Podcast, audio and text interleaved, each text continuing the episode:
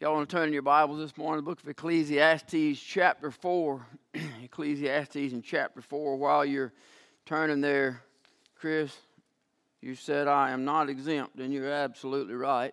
I will tell you that God spent several years putting me in the mission field and doing things, and it taught me. It taught me the heart of a missionary. It taught me the bravery.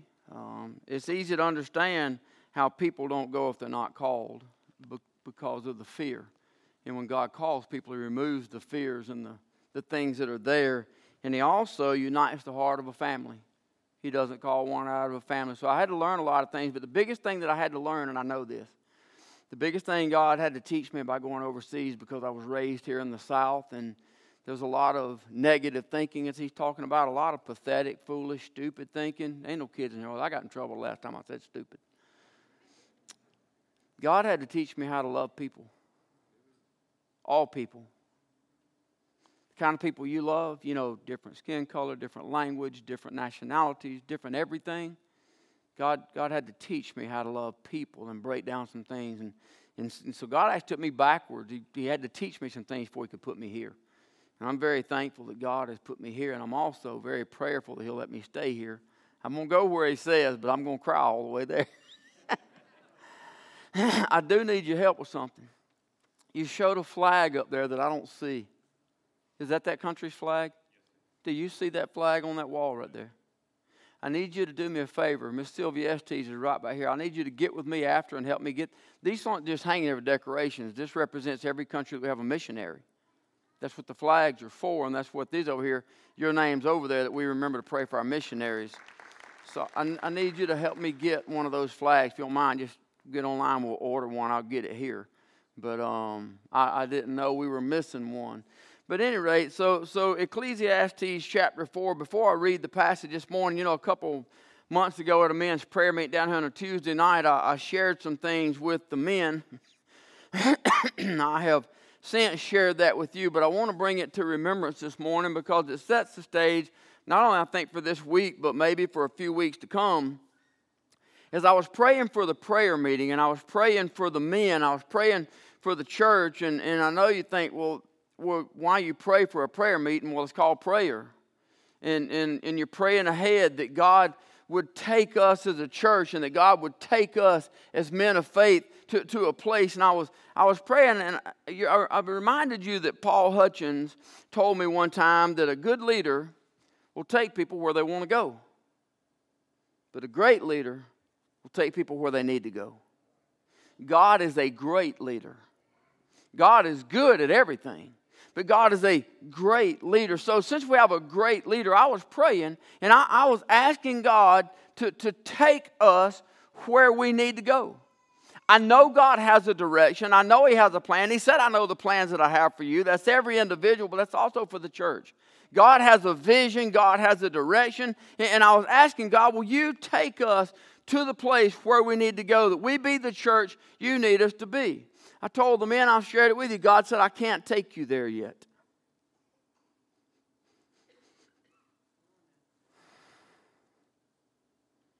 Because you're not ready yet. See, that tells me God's got to shape some things, mold some things, change some things. It tells me that God has a place for us, and God has a work for us, but we ain't ready yet. There may be some storms we haven't been through yet. There may be some rough seas we haven't sailed yet. I don't know what God's got to do to shape us, but I do know this. I want to be what God wants us to be. And I want to be where God wants us to be. So God told, and I share that with you, that we're not ready. Well, since then, God has given me 4 lessons on the simplicity of serving God. I mean, you want to please God. The Bible says, what does God expect from you? What is it that the Lord requires? To do just and to walk humbly with thy God. You want to please God? Just do right. It's not that complicated. Just do right. You want to be like Christ? Peter made it incredibly simple. He said Christ just went about doing good. You want to be like Jesus? I understand we won't be like Christ till we see Him. We shall see Him as He is. And I understand that. But our goal is to be as much like Christ on this side of the grave as we can be. You want to be like Christ? He just went about doing good. So we go about doing good. Do you want to fulfill the commandments of God? Relatively simple. Love the Lord thy God with all thy heart, soul, mind, and strength. Don't put anything before God. Don't bow down and worship any idols. Don't bow down and worship football, baseball, basketball, soccer, golf, shopping, lake, picnicking. Don't bow down to idols. Just worship God. Put God first, and then the second is like unto it, love thy neighbor as thyself. It's really not all that hard. So God has been teaching me the simplicity of serving Him. It's really not a difficult task. This morning, I knew we had a few things going on, and I knew I was going to be late getting started. So I'm going to do a very abbreviated part one. I already knew we'd be late. I already knew the choir was going to go over with the kids. You don't want to miss next Sunday. The choir and the children and Emerge and Focus, they're all singing a song together. That's why they all went over there. Yeah, I'm excited for all of them to be up here and to be singing. And to be honest, we just all get to worship together. You don't want to miss that, but I don't want to miss what God's got today. I don't want to get you too far forward thinking. I just want to make sure you come. You guys on live stream, YouTube, you're out of town, God bless you. Be back next Sunday. Invite somebody. Bring them next Sunday. Let's fill the house next Sunday. I will say this, when I knew I was going to be late, I did not know that the Holy Spirit was going to get a hold of Daniel and he's going to come tell the choir to sing that song. Glory to God, brother. Where'd that come from? I might put some more people on the camera. I don't know, the Holy Spirit got all up in the camera. What Greg got in the choir. That's why I'm full time. Listen, once you get in, ain't no getting out. It's a done deal now. So you know, the Holy Spirit shows up. You've got to get out of the way. So I didn't realize I'd be quite as late. But we're going to look at kind of an abbreviated part one on the subject of unity. So our text this morning comes, of course, from Ecclesiastes. I told you, chapter 4, written by Solomon, son of David, considered to be one of the wisest men, if not the wisest man to have ever lived. He starts out the book talking about vanities of vanity. He tries to help us understand that all of the things that we strive for so hard, all of the things that we work for, and we kill our bodies and we kill our family and we kill everything and time, devoting everything into trying to make the almighty dollar. He says it's all vanity. He says every dime that you leave behind is going to be somebody else's to spend. The house is going to be left. Hebrews 9:27 says, appointed unto man once to die. Every one of us are leaving out of here. We should be checking out. It's not a bad thing. Glory to God, right? We will see His face, to be absent from the bodies, to be present with the Lord. Not necessarily a bad thing, but when you check out that house, it's just going to be somebody else's to live in. You're going to leave the car behind. It's going to be somebody else's to drive. You're going to leave the boat and the four-wheeler and all the toys. It's going to be somebody else's to play with. Everything that we have that is worldly, he tells us that it's all vanity. All the things that we strive, that we pour so much emotion, so much effort into, it's all just vanity, and life is but a vapor. In a matter of time, the vapor is going to be gone. And all that's going to matter is, who did you tell about Jesus? The only thing you can take with you is the souls of those around you. But glory to God, we can take them. Take our family, take our friends. So here in Ecclesiastes chapter 4, I want to read just a few passages beginning in verse number 9. Solomon says, two are better than one, because they have a good reward for their labor. For if they fail, the one will lift up his fellow. But woe unto him that is alone when he falleth, for he hath not another to help him up. Again, if two lie together, they have heat. How can one be warm alone? If one prevail against him, two shall withstand him. And a threefold cord, the Bible says, is not quickly broken. You know, Jesus came to seek and to save that which was lost. He told us so.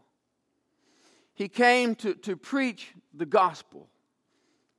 He told us so.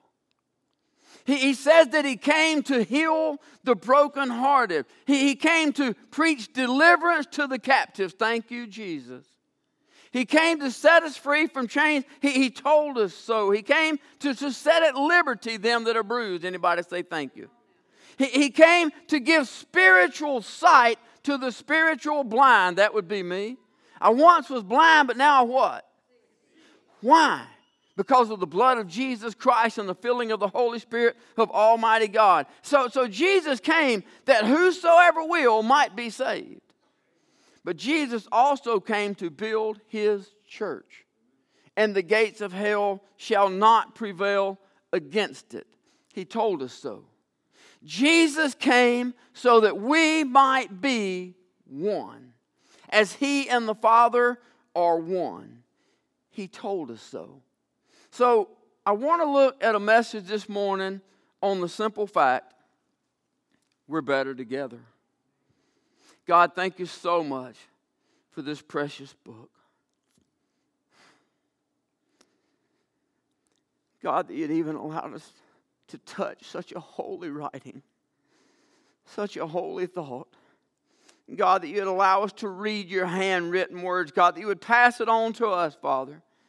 God, your love for us is unlimited. And God, we can't even begin to grasp how much you love us, Father, that you wouldn't just send your only begotten Son to die for us. And you wouldn't just send your Holy Spirit back to fill us and to teach us, but that you'd give us a love letter to tell us everything that we need to know to help us get through this life. All instruction, all correction, all reproof. It's all in here, God. Thank you so much for this precious book. God, thank you for your sweet Holy Spirit. God, I pray you continue to move in this place this morning. God, I pray you'd touch our hearts, our lives, our souls. I pray that you'd bend us, shape us, and mold us into the image that you'd have us to be. I pray that you'd unite us. I pray that you'd bind us as one, God. I pray would you move mountains, break chains, God. I pray you'd restore that needs restoring, and push down that needs pushing down, and build up that needs to be built up, God. I pray that your perfect will be accomplished in this place on this day. We love you, God. We thank you and we praise you in Jesus' precious, sweet, and holy name. All of God's people said, amen. So here in our text this morning, Solomon's making a point that two is better than one. The threefold cord is not easily broken, so three is better than two. So the truth is, we as Christians, we all need each other. Now, you may not think you need me, and you might well not, but you need somebody. One of the things that God has done a phenomenal job of teaching me over the years, coming out of a self-employed business world and working to where I came out with that type A mentality of do it yourself, you know it's right, and I don't need anybody, is God's had to break all of that. God's had to teach me that I need everybody, especially this church. I need God, I need Christ, but I need you. I need my brothers and sisters in Christ, and the truth is we all need each other. We all need church. There was, until school's in, we crept back up to about 70 in here Wednesday night. And I hope you guys will come on back. It'd be good to get back up to about 100 on Wednesday night. But we're going through a Bible study, Book of Acts, how it applies to our life. I'd love to have you here on Wednesday night. And make sure you bring your kids. There's so much going on that they can learn the gospel. But I told them on Wednesday night, I want to share it with you. Robin read something to me on Monday. I'm not sure where she got it from. But she said, hey, this is good. We're sitting there getting ready for the Braves game to come on, right? They kept us up late last night. I know y'all sleepy. We'll be out in a few minutes. But they pulled it out, right?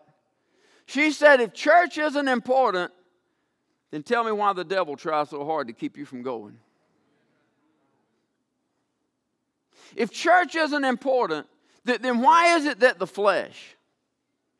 Hello. Why is it that the old way of life? Why is it that the world around you, which the devil is the father of? If church isn't important, then why is it that everything around us that is evil and negative and against God tries so hard to keep us from gathering here? Because the truth is, church is important. Because God created us to be a family. God created us to be one. I know I use John 13:35 literally all the time, but I don't know how else to say it. You can't say anything any better than Jesus Christ, God in the flesh, said himself, and he said, by this shall all men know that you are my disciples. How? That you have love one for another. You want the world to know you're a Christian. You want the world to know that you're sold out for God and that you're washed in the blood of Jesus. Love the church. Love the fellowship. We have love one for another. John chapter 17, Jesus is praying. He's there at the Garden of Gethsemane. This is just before he's arrested. This is just before he's carried and put on trial and then crucified. And he's in the garden and he's praying. Did you know that Jesus called you out specifically in that prayer? He's praying for the disciples here in John chapter 17. And in verse number 18, he says, as thou hast sent me, he's talking to the Father. This is Jesus speaking, written in red. I'm not sure if we got one left. We don't get rid of these lightning storms. We ain't going to have a projector left in the house. But that's all right. We're going to still have the Word of God written, right? He said, as thou hast sent me into the world, even so have I also sent them into the world. He's got the disciples there. He's praying for the disciples. He says, for their sakes I sanctify myself, that they also might be sanctified through the truth. But then Jesus brings you and I into the conversation. He says, neither pray I, verse number 20, John chapter 17, neither pray I these alone, but for them also which shall believe on me, through their word, the Holy Spirit used their hands to write the word of God, to put it out, so that through their word we have been taught the gospel. Amen? Those that believe on them through their word. And here's what Jesus prayed for us. Put up the next verse. That they may all be what? That they may all be one. As thou, Father, oh, it's back there, that thou, Father, art in me, and I in thee, that they also may be what?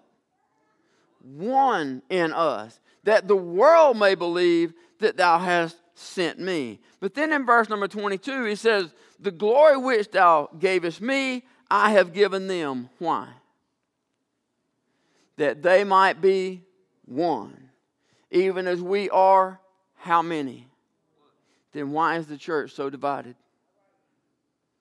If Jesus Christ paid the way to make us one, united us with the Father to make us one, united us together in the blood of Jesus Christ to make us one, wrote our name in the same Lamb's book of life in the blood of the Lamb of God to make us one, then why does the church stand so divided? The fact is, we need the church. We all need everybody. Paul Hutchins, I want to say, is an incredible director of He's Alive, but honestly, Paul Hutchins is incredible everything. He's an incredible man of God. He's an incredible mentality. He's an incredible teacher, best I've ever seen. Men, do not miss next Sunday night. Do not miss. Ladies got to have theirs last week. Next Sunday is our turn. Paul Hutchins is teaching next Sunday night. Invite you. If Paul Hutchins is teaching, you'll never want to miss it. That's all I know to tell you. Paul Hutchins is an incredible director of He's Alive. Somebody agree? Yeah. But he's not He's Alive. It takes the whole church. Those songs meant something to us this morning because they came out of He's Alive. You know why they meant something to us? Because we just did that back around Easter, and that was a play, and we saw over 200 souls come to Christ as a personal Lord and Savior, and it means something to us because it was part of a program. But Paul is a great director, but he's not He's Alive. Dale is a phenomenal director of Judgment Journey. You have no idea the hours. Holly Prather says, Amen. You have no idea the hours that goes into Judgment Journey. I don't mean hours, I mean weeks, months. It literally is almost a year's worth of planning that goes in, and all that Dale puts in there. And Dale is phenomenal, but Dale's not Judgment Journey. It takes over 300 people to do Judgment Journey. It takes everybody working together. Miss Frida does a great job down there at the food closet. She's got it stocked, got stuff there, help people out, try to be a blessing to people, but she's not the food closet. Come by here on a Thursday and you'll see a small army of people down there working, handing out food, ministering, witnessing to people, trying to help people. It takes everybody working together. Warren Brooks did a great job with the barbecue, getting it cooked, making sure that he and Matt got together, lining people up, getting the tents up. And because of that, over 25 people were led to the Lord Jesus Christ as their personal Lord and Savior by handing out some barbecue on a street corner on a Saturday afternoon. But he's not the barbecue giveaway. It takes all of us. It takes us working in one accord. We will be a great church to be used greatly by God when we learn how important everybody sitting around us is. Amen.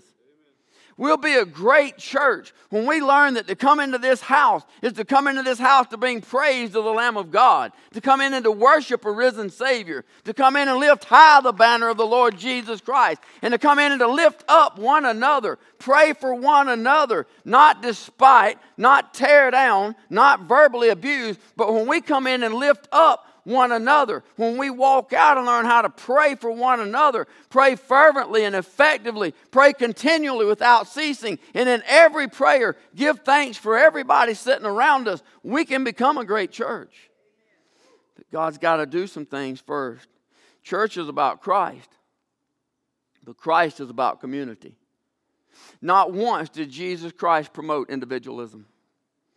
Not once does the Word of God promote individualism. There's one thing in here that is specifically individualism. You cannot be saved based on anybody else's salvation. Mom and daddy can't get you there. Preacher grandpa can't get you there. Your family tradition can't get you there. Singing in the choir can't get you there. Teaching in Sunday school can't get you there. The only thing that can get you there is the blood of the Lamb of God that washes away all sin. Old things pass away. Behold, all things become new. And it is an individual decision. It's up to everybody to make a choice. I am a sinner. I am lost and separated from God. Father, would you forgive me in the name of Jesus Christ of Nazareth? Wash away all my sin. Write my name in the Lamb's Book of Life. I want to make a personal choice to serve you, not with lip service, but with heart service. I want to surrender my life to you. I want to serve you. That is a personal choice. It is the only personal thing. After that, we become a very small part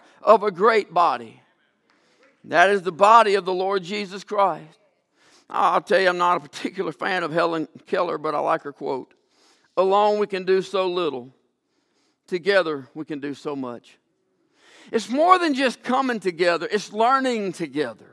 It's studying together. It's praying together. It's growing together. It is worshiping together, working together. Henry Ford said, coming together is the beginning. Keeping together is progress. Working together is success. If we want to be the church that God intends for us to be, then we're going to have to learn how to work in one accord. No gossip. No backbiting. No slandering. Oh, I'm getting all up in somebody's grill. You want me to give you something? He was talking about anxiety and a lot of stuff. Can I give you a plug-in that not one person in this building is going to do, not one person on live stream is going to do, not one person on YouTube is going to do, but I'm going to give it to you anyway. So when you get fed up with your life and all that's going on, you might try it. Take every social media you got and get it out of your life. I told you you weren't going to do it. Close Facebook. Get rid of Twitter. Get rid of, what's that other one? See there, y'all know them. You want to get the noise out of your life? Get the noise out of your phone because this your living, right? I mean, we don't walk. Mine's back there. I'm halfway naked because my phone's left back there. But that's so some of y'all have to text me after church to condemn me about what I'm preaching. You can't do it during church. Why I get off on all that? Where was I preaching at? No gossiping. No, listen, don't worry about somebody else's dirt. We got plenty of our own dirt needs washing off. Don't worry about what somebody else got going on in their life. We got plenty going on in our own life. I promise you, if we would work on cleaning up our own messes, we'd have a full-time 24-7, 365. If we started cleaning up our messes today and lived another 70 years, we'd beat Jesus still cleaning up messes. But we're so worried about everybody else's messes. Paul wrote a letter to the church at Corinth. In his first letter, the Holy Spirit wrote a letter, and he handed it to the church, chapter 1, verse number 9, said, God is faithful, by whom you were called unto the fellowship of his Son, Jesus Christ our Lord. Now I beseech you, brethren, by the name of our Lord Jesus Christ, that ye all speak the same thing, and that there be how many divisions? None. There be no divisions among you, but that ye be perfectly what? Joined together in the same mind and in the same judgment. As Christians, we're all part of the same body of Christ. We're all part of the same thing working. Listen, the eyes may not realize it, but they need the ears because they can't hear without them. And life is more than just seeing. The mouth may not realize it, But it needs the hands. Because life is so much more than just speaking, right? All the body parts need it. Scott Gray taught an incredible Sunday school lesson. June 17th, July 17th. July 17th. FaithLagrange.com. Faith website. However you want to do it. Go on the app. But go in there and pull it up, July 17th. You don't want to miss it. It was the first time that I had heard him teach when he talked to him on the rock that morning, which, by the way, Scott is the new, if you didn't get the one call, the new Sunday school teacher over in the rock Sunday school class there on Sunday mornings. We got Brother Greg next door. We got Vance over next door. Y'all take an opportunity because God's given some incredible Sunday school teachers. But I'm going to steal something from you. Is that okay? Preachers are pirates, right? So he was talking that morning about the necessity of the body, and he was from 1 Corinthians chapter 12, about the body fitly joined together. He's working on things there. But here's what he said. Anybody a visual learner besides me? See, that's why Paul Hutchins is such a great teacher. He always has visuals. I know y'all going to say, well, you ought to be happy who you are. I wish God had made me more like Paul in that. I'm such a visual learner. You'd think he'd give me the ability to do visuals to help somebody learn, right? But I don't have that. But as he was talking about body parts, what he said is it's just the elbow, right? I mean, it can't be very important. It's just the elbow. Here's what he said. I ain't ever going to forget it because he gave me a visual. He said, if it's not important, try eating a bowl of cereal without it.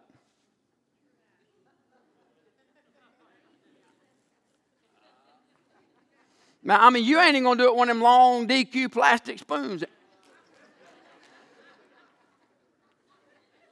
All it shows is the importance of every single body part.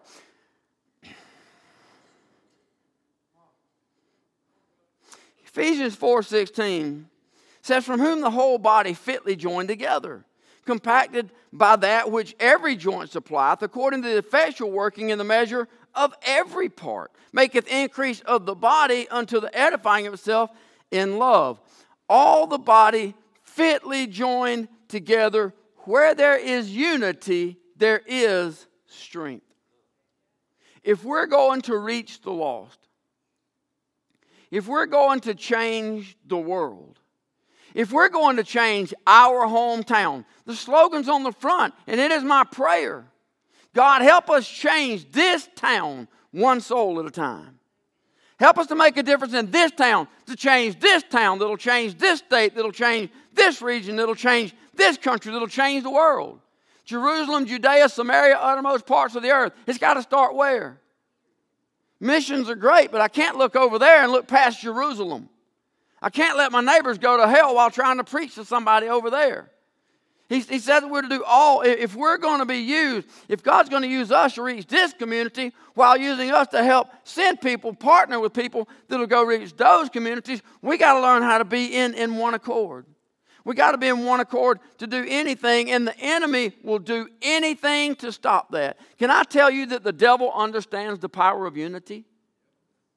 The devil understands, listen, he understands that the word of God says these 6 things doth the Lord hate, yea, 7 are an abomination. He that does what? Soweth discord among the brethren. The devil knows the word of God. He knows it letter for letter, every detail. He knows exactly what it says. That's why he tries so hard to get you to spread gossip, to get you to spread rumors, to get you to sow discord, because he wants you out of fellowship. He tries so hard to destroy the church from within. The devil knows the power of unity. Keep on, I'm going to lose my voice. The devil knows the power of unity, but he also knows the power of discord. Therefore, he does everything to destroy unity. Can I tell you this morning? What time is it? I'm almost done, so y'all just don't even worry about it. I promise you. Everybody has the power to stop discord.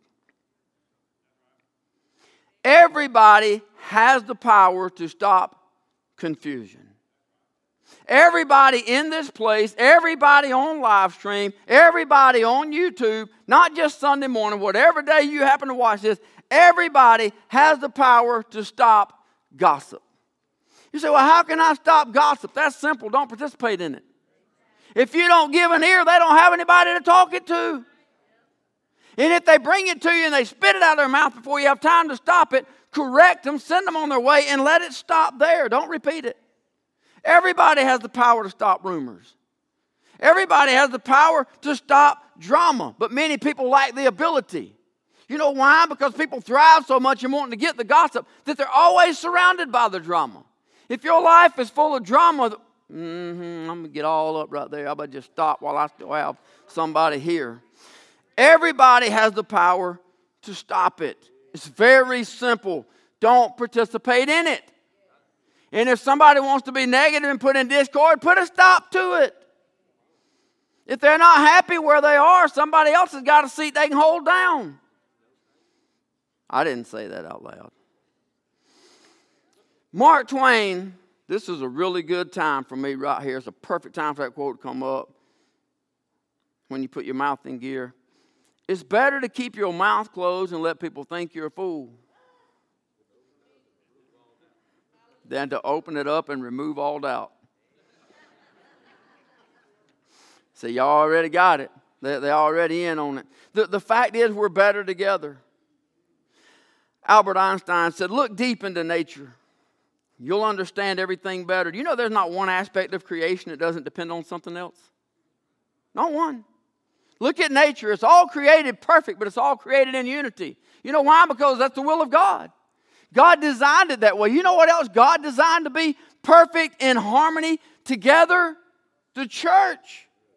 The children of God, that we might reach the lost. That's why we're here. Go ye therefore into all nations, baptize in the name of the Father, the Son, and the Holy Ghost, teaching them to observe all things whatsoever I have commanded you, and lo, I'm with you always. You can't go preach the gospel till we got it right in here. Judgment begins in the house of the Lord. Here's where the confusion's got to stop. Here's where the love's got to grow. Here's where we got to come together as one, that God might use us to change them.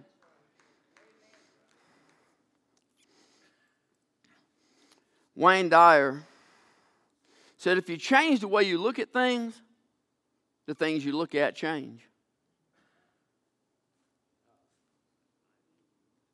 Boy, to be so short and simple, that's awful deep, man. I need to read that one again. If you change the way you look at things, the things you look at change. You say, it's not really things I have a problem with. I mean, there are little things. It's really this one. It's really that one. And it's people. It's people. Everything we find if it wasn't for people, right? I mean, everything would be good if it just wasn't for people, of which we are.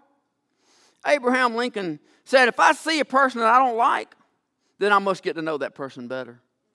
Yeah. Profound wisdom, right?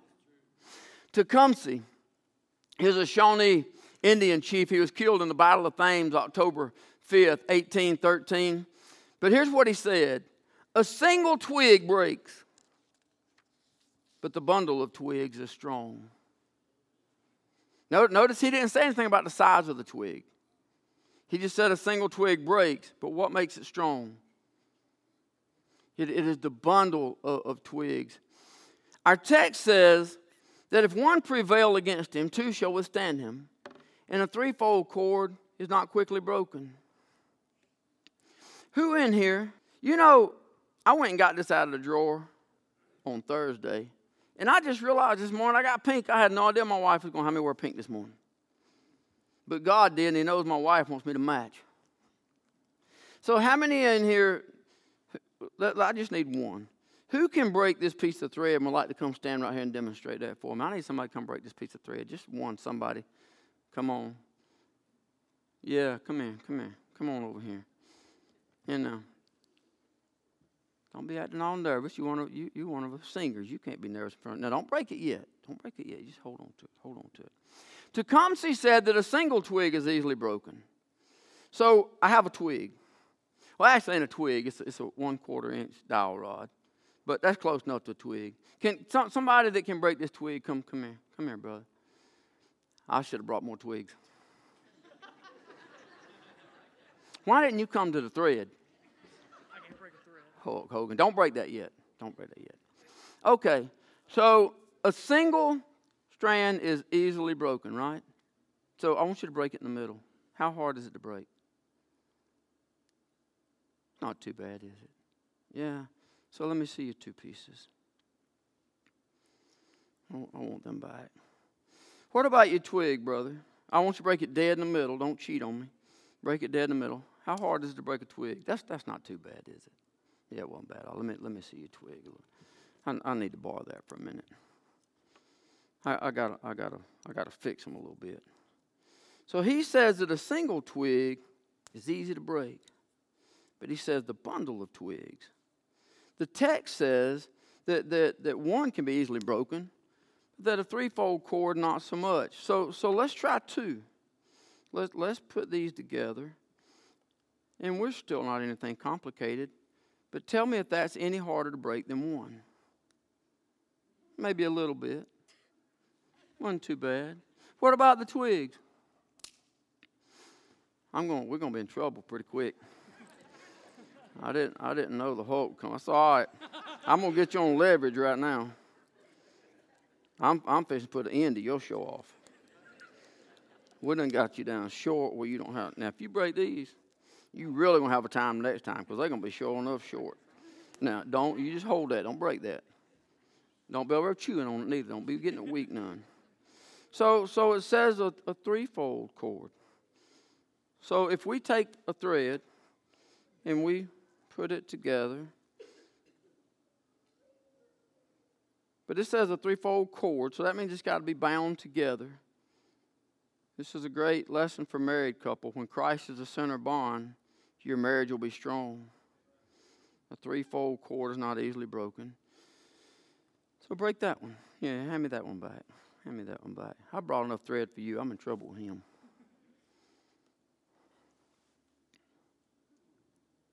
A little harder. So, do you know something? That is the exact same thread you just broke. You know the only thing different? It has friends standing beside it. Can you break your sticks? If you break those. Oh, I heard them crack. So what's different between the stick now and where the stick was? It's got friends standing beside it. You can have the sticks. You can have the thread. Have your mom sew your button back on something pink.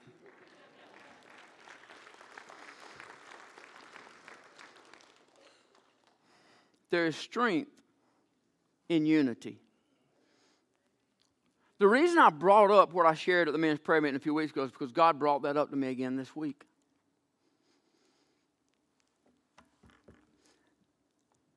God reminded me that he didn't say, I can't take you there. He said, I can't take you there yet. God didn't say, I can't take you where I need to take you. I can't take faith where I need to take faith. I can't take this body of believers to the place that I need to take them to do something great for his glory. God didn't say, I can't take you there. He reminded me, he said, I can't take you there yet. What that means is we're not ready yet.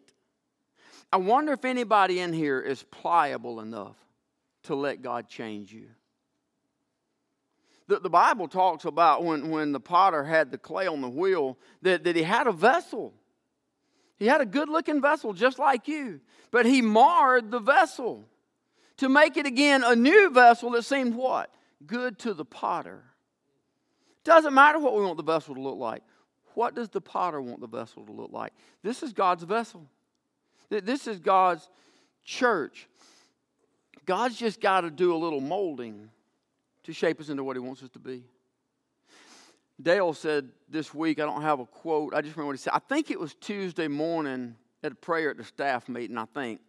But I heard him say, God, I don't think we begin to see what you plan to do at Faith.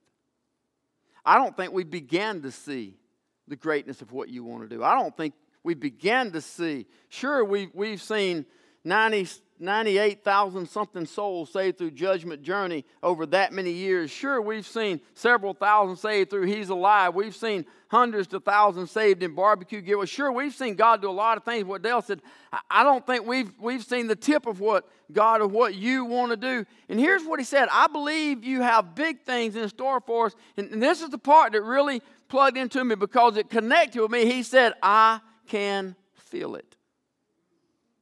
That's not an exact quote. I'm just telling you what I heard him say. And the reason that registers is because I know what he's talking about. I feel it. I have no doubt. I know God is looking for somebody. God said in the last days he would pour out his Spirit. God is looking to pour out his Spirit. God is looking to reach the lost, change lives, repair that has been broken. God is looking to restore things that need mended. God's looking to do a great work, and he's going to do it through his people. And his people is who? It's us. We need to be praying for the churches around us. You need to be praying for First Baptist on the Square. We need to be praying for Rosemont. We need to be praying for Callaway. We need to be praying for Franklin Road. We need to be praying for the church, because we are the church. We're the body of Christ. They're not our enemy. I told you before where I read it, we're not gangs. We're on the same side. And if we're going to win this town with the gospel of Jesus Christ, we need the church to shut up talking about each other and start praying for each other. But we can't worry about nothing over there. Let's start in here. This body right here will never be any stronger than what we're willing to do together to allow God to shape us. So my question is, who is in and who is out? Who is willing in here to allow God to take you, to take us, not to where we want to go, but to where we need to go? I've told you before, God taught me that the ministry has nothing to do with anyone doing everything, but everyone doing something. That's the ministry. That's all of us together. That's the hand, the eye, the foot, the tooth, the toenail. That's even, well, I ain't going to say the dirt under it, because the dirt don't belong there. That's all of us working together is one. So I'll just ask you pretty simple. If you really want to be what God wants you to be, and you want God to take you, shape you, mold you, make you into what you need to be. But here's an extra part. God, I want to be used in the church. I want to be a part of the body. I want to be a part of the family. I want to see us unified.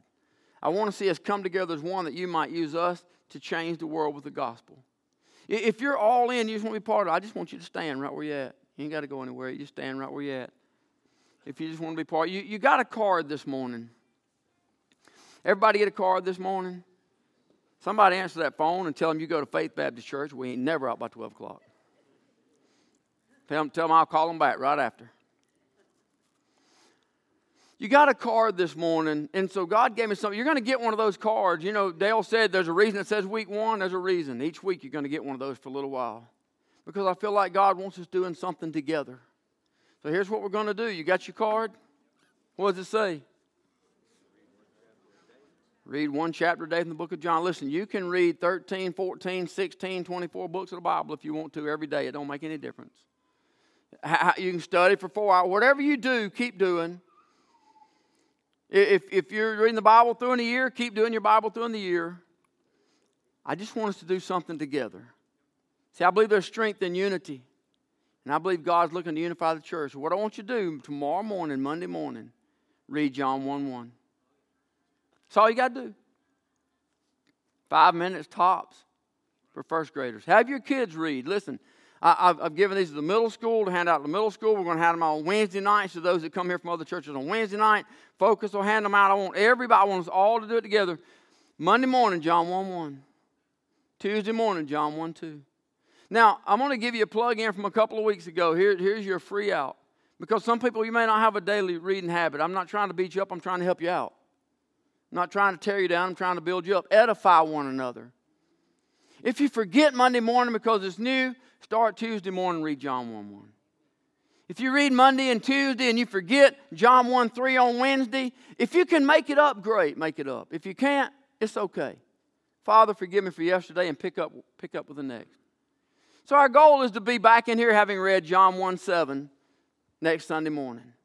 And then we're going to get a new card. Anybody think you can do that? Now, what we've seen demonstrated is the weakness of one and the power of unity, right? Well, if one falls, woe to the one that falls and he has nobody to help him up. I want you to find somebody in this church. Well, I don't have to be in this church. You can send a text out. You can get your phone now and do it now. You don't have to put it off. I want you to get you an accountability partner. I mentioned this before, but listen, All you have to do is send your accountability partner a thumbs up, and he knows that means I read my text for today, and it reminds them to read theirs. But you know what it does? It puts strength in numbers. You need an accountability group, make it a group.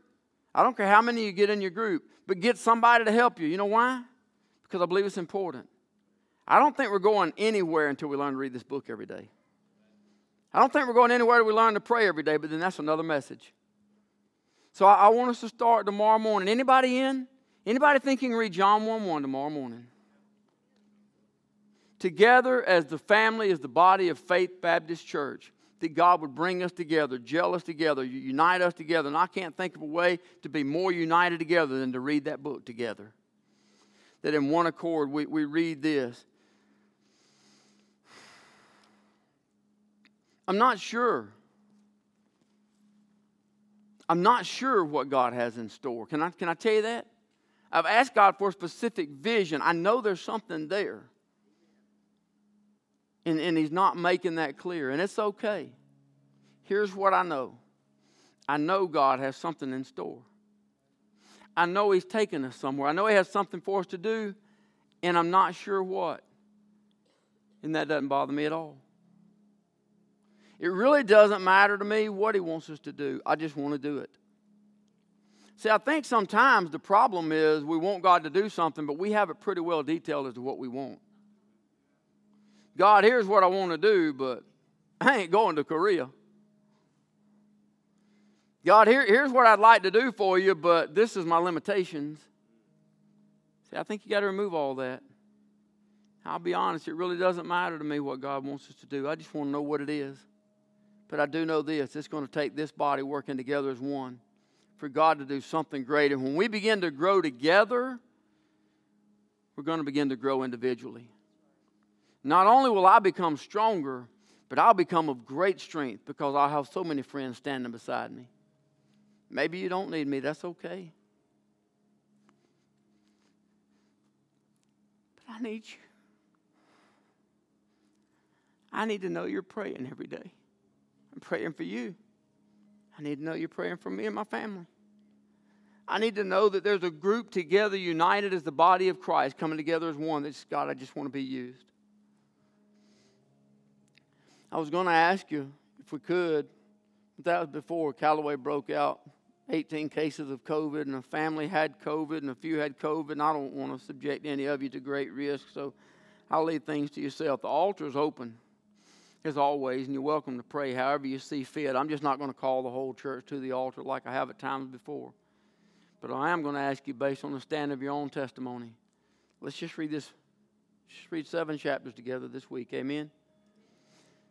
If you want to pray, God, I need help in my family, help in my home. You want to pray for your friends. You want to pray for your family. You want to pray for this church. Altar's here. Use the altar. You can pray where you're at. There's no prayer. It can't be said right where you're standing.